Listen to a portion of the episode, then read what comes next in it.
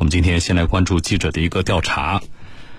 呃，江苏盐城的一家公司的员工跟我们反映，他们公司呢出了一个这个呃规定啊，这个规定呢，对于员工如果是买国产的手机啊，买华为手机是给补贴的，但是如果买苹果这个牌子的手机。啊，是要辞退的。啊，这个内容呢，这个通知的内容呢，被发到网上之后呢，也引发了网友的热议。啊，内容是否属实？这样的规定是否合乎法律？啊，我们来听一下记者调查。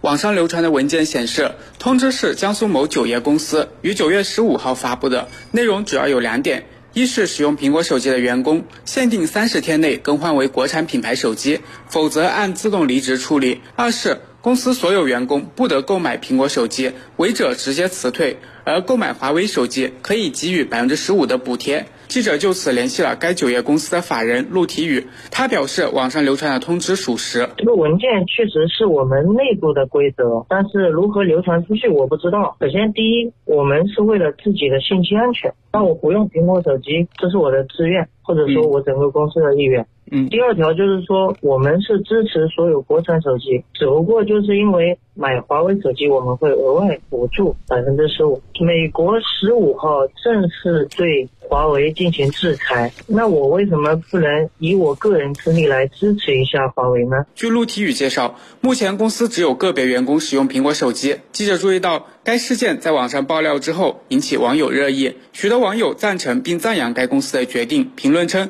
国人就应该支持国产手机。在盐城滨海，在江苏并没有什么名气。其公司网店上架的十几款酒品中，销量最高的月销才一件，其余销量均为零。对于炒作的质疑，陆体宇回应说，这件事情在网络上火了，并不是他制定这规定的初衷，自己没有想去炒作什么。别人的观点永远是别人的，我只要做好自己就行了。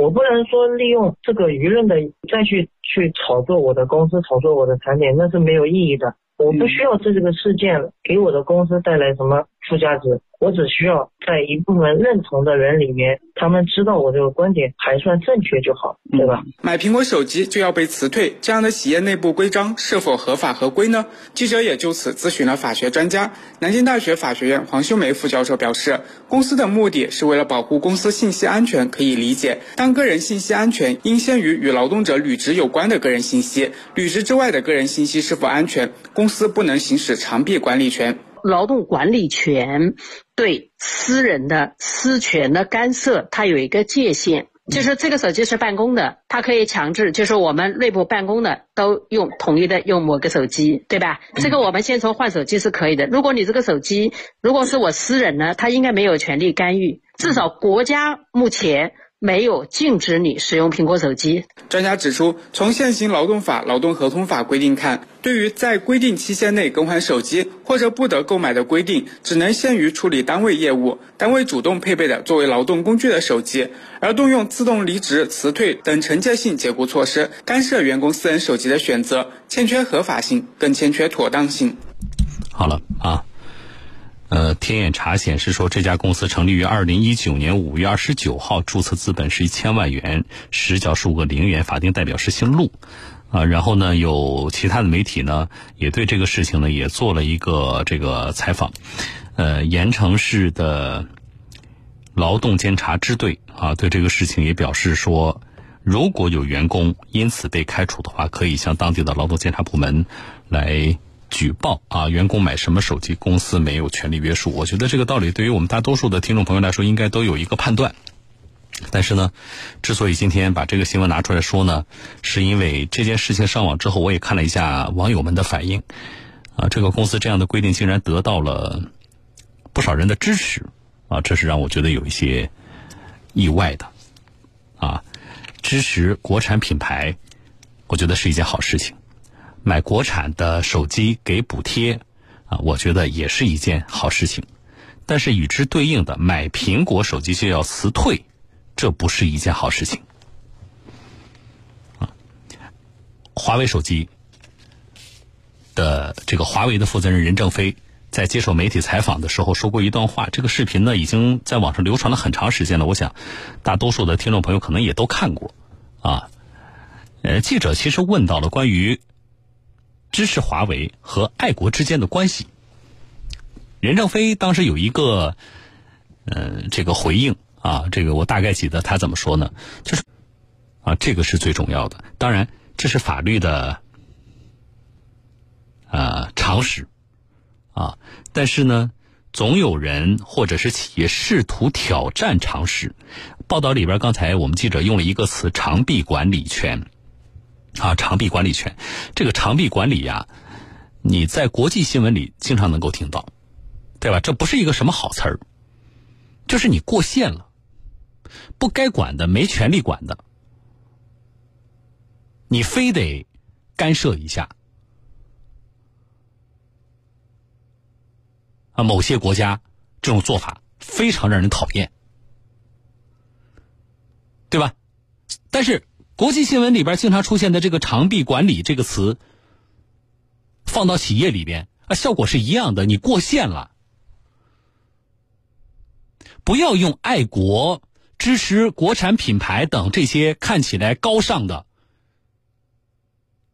这样的理由，去侵犯员工个人的合法权益。这不是说关起门来你们自己家的事情，啊！你说我有一个这个苹果手机，因为我爱国，我要支持华为，我把苹果手机砸了，我去买一个华为的手机，啊，这是你自己的事情。但是即使你是企业的负责人，你也无权以此来管理员工，这是违法的啊。而且这种爱国，这种对于国产品牌的支持的想法是狭隘的，不要以为很光荣。啊，我听采访里边相关的这个企业的负责人还啊觉得我我这么做有什么毛病啊？我这不应该是理直气壮吗？啊，特别是什么呢？就是这个事情发到网上之后，得到了很多的支持。嗯，我觉得是需要大家啊去关注这件事情的。我希望我的听众里边，我们就这个事情能够达成一个，呃大多数人能够达成一个共识啊，将自身的国籍作为支持国产的基本理由啊，而且还理直气壮啊，这个是我很难认同的。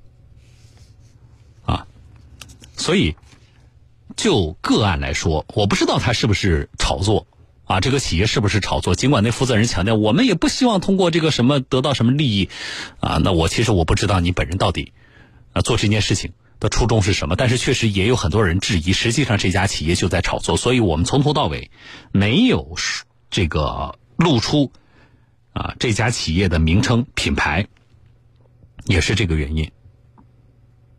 啊大家注意，就是这个企业的负责人在接受采访的时候，很明确的几月几号啊，国际上发生了什么样的事件，美国怎么样了，华为怎么样了，就是他的这个对于这件事情的关注，以及贵公司啊出台相关的呃这个公告也好，或者是管理规定也好，跟某些时间点颇为吻合，这也是为什么有人质疑，实际上你是在炒作。啊，你是在给自己加戏蹭热点啊？那我不知道他真正的出发点是什么。但是不管怎么样，啊，越是在内外部的挑战加大的背景之下，越需要我们以理性的心态去看待。所以，我们也别低估了咱们国家的这些大的啊，让大家觉得喜欢的这些国产品牌，他们自身的境界。不要那么狭隘，啊，开放包容，这也是应该中国走到今天，身为国民的我们应该有的大国国民的一种心态。好了，这个事儿就说这么多啊。这里是小东有话说，来稍后说下件事儿。城市的温度，有时是一种声音。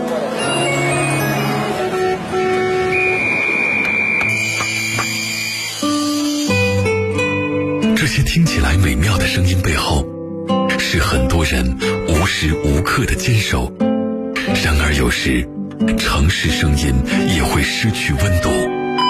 您好，我是幺二三五零安全生产举报热线。消除事故隐患，筑牢安全防线，一起守护城市温度。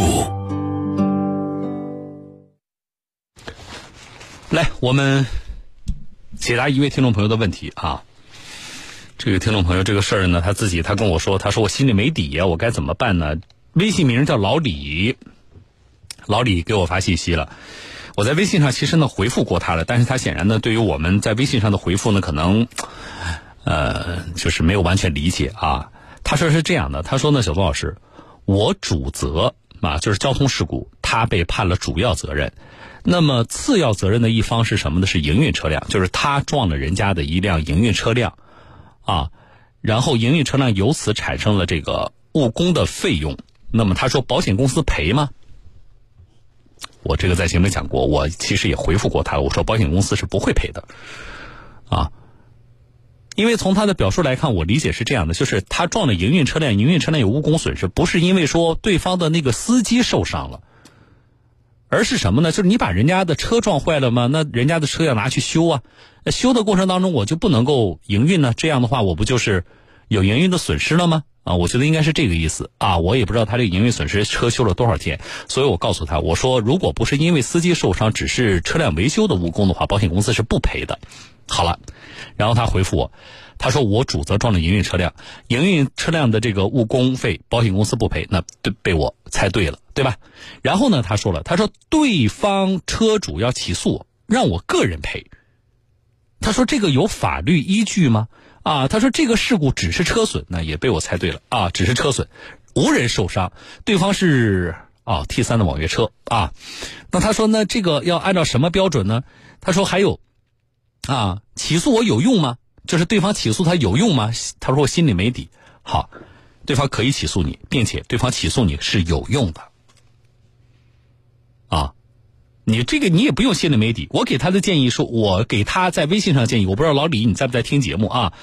呃，在听节目的话，我在节目里给你的建议一样的。我觉得你应该赔人家营运损失。咱们节目里啊，更多的是去要营运损失要不到的听众朋友来求助、来咨询，对吧？啊，还不太常见的是什么呢？就是应该赔人家营运损失的主责或全责一方来咨询的。那么。来找我向咨询向别人要钱的，我都告诉大家，我说你可以通过什么方法把这钱要到，这个主意咱们出的是很多的。但是今天来一个该赔钱的来了，那我觉得我这个观点也没有变。老李，你也是我的听众啊，这个钱我的建议是你不要等人家把你告上法院了啊，告上法庭了，然后你非得呃成了被告之后，你败诉了，然后你再去赔。啊，这个是钱本来你该赔，啊，所以对方既然要起诉，就证明人家跟你要钱你没给，对吧？那么如果人家起诉你的话有用吗？有用的，法院肯定会判他胜诉的，判你要赔钱的。所以我建议你就不要等到走到那一步了，你就跟人家把钱赔了就完了。但是核心问题又来了，是什么标准呢？没有具体标准啊。那么我们要看。你要跟对方要什么呢？你说你让我赔，可以，啊，但是呢，你说人家省台的主持人也说了，这个呢没有一个，比如说网约车这个行业一天的误工费是多少，国家没有标准，啊，没有标准怎么办？你提供，你过去，啊，比如说一个月，你的收入的情况，然后呢，我们取一个什么呢？我们取一个平均值。就是过去的三十天，平均一天你跑网约车赚多少钱？啊？那我们我按照这个标准赔你，这是一种方法。就是他能够证明他的实际收入的情况下，这个叫老李的这位听众朋友啊，包括我们其他的咱们听众朋友，如果咱们是主责或者是无责方的话，那么这种情况下，那人家能够提供收入标准，并且这收入标准在你看来也没有问题，你就应该赔。所以，他如果是网约车的话，他大概率情况下，他是能够证明自己到底赚多少钱的一天，然后呢，取个啊阶段性的一个平均值，那么他误工修车误工几天，你就乘以几天，应该赔啊。这位听众朋友叫老李，好。那么还有一种情况啊，我这就是多说一句了，因为他是这个 T 三网约车，应该是能证明的。但是如果对方是其他的工作，上次我们聚荣的那个案例，大家记不记得？对方就是什么打零工啊，而且对方都七十多岁了，一个这个老人，他都退休了。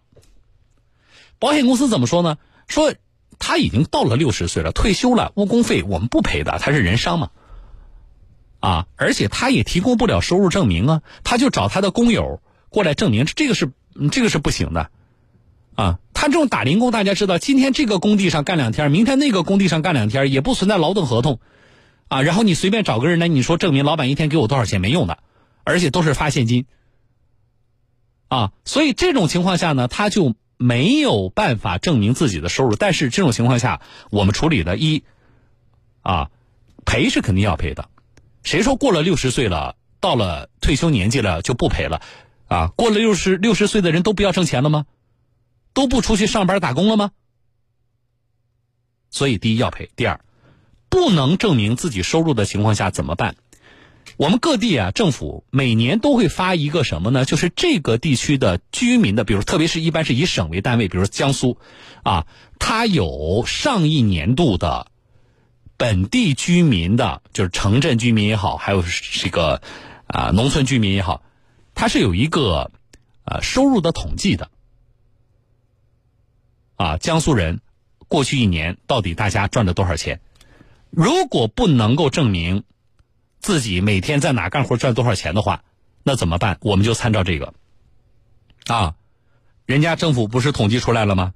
江苏人啊，一年挣多少钱，那就能划下来呀。一天啊，你的这个呃，江苏人的收入应该是多少？这是一个平均值了，对吧？一个大范围的，并且是一个。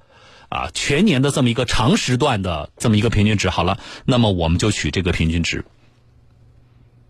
那人家耽误了几天，你就赔人家几天，好不好？这是两种情况啊，一能证明的啊自己收入的，二是不能证明自己收入的。啊，但是不管怎样，都有办法，人家都有办法找到一个标准向你索赔。那么像这个老李这位听众这样，那你就应该赔。啊，我是不建议这事闹上法庭啊。好了，这是一点。那么回头再来说，呃，老李这种情况是车损人未伤，保险公司不赔。保险公司不赔有道理吗？啊，嗯，我不能说有道理，但是按照目前的保险理赔的相关的规定和行业操作的这个通行做法，啊，这种情况是不赔的。啊，就是你现在如果看合同的话。啊，你咱们跟保险公司买的车险合同里边，保险公司是没毛病的，是不赔的。那么什么情况下保险公司会赔呢？有人伤，啊，假如说这起交通事故那个营运车辆误工啊，不仅仅是车损，对方的那个司机也受伤了，那司机受伤了就要治病啊，就要这个疗伤，他就不能够出去营运。这种情况下，这个听众老李是不需要自己出钱赔那个司机的。这种情况下谁赔呢？保险公司可赔，啊，因为人伤了属于交通事故当中的直接损失，人伤造成的误工的损失都是直接损失。所以，如果对方司机受伤了，那么司机休息了多少天，然后人家没出去拉活这种情况下，老李的保险公司作为主责方应该赔误工损失。啊但是车辆不行啊，车辆维修造成的误工属于什么间接损失，所以不赔的，好吧？好了，这个问题我们希望解答这位听众朋友啊，也希望让更多的我们的听众朋友了解啊。这里是呃小东有话说啊，我们稍后说下件事儿。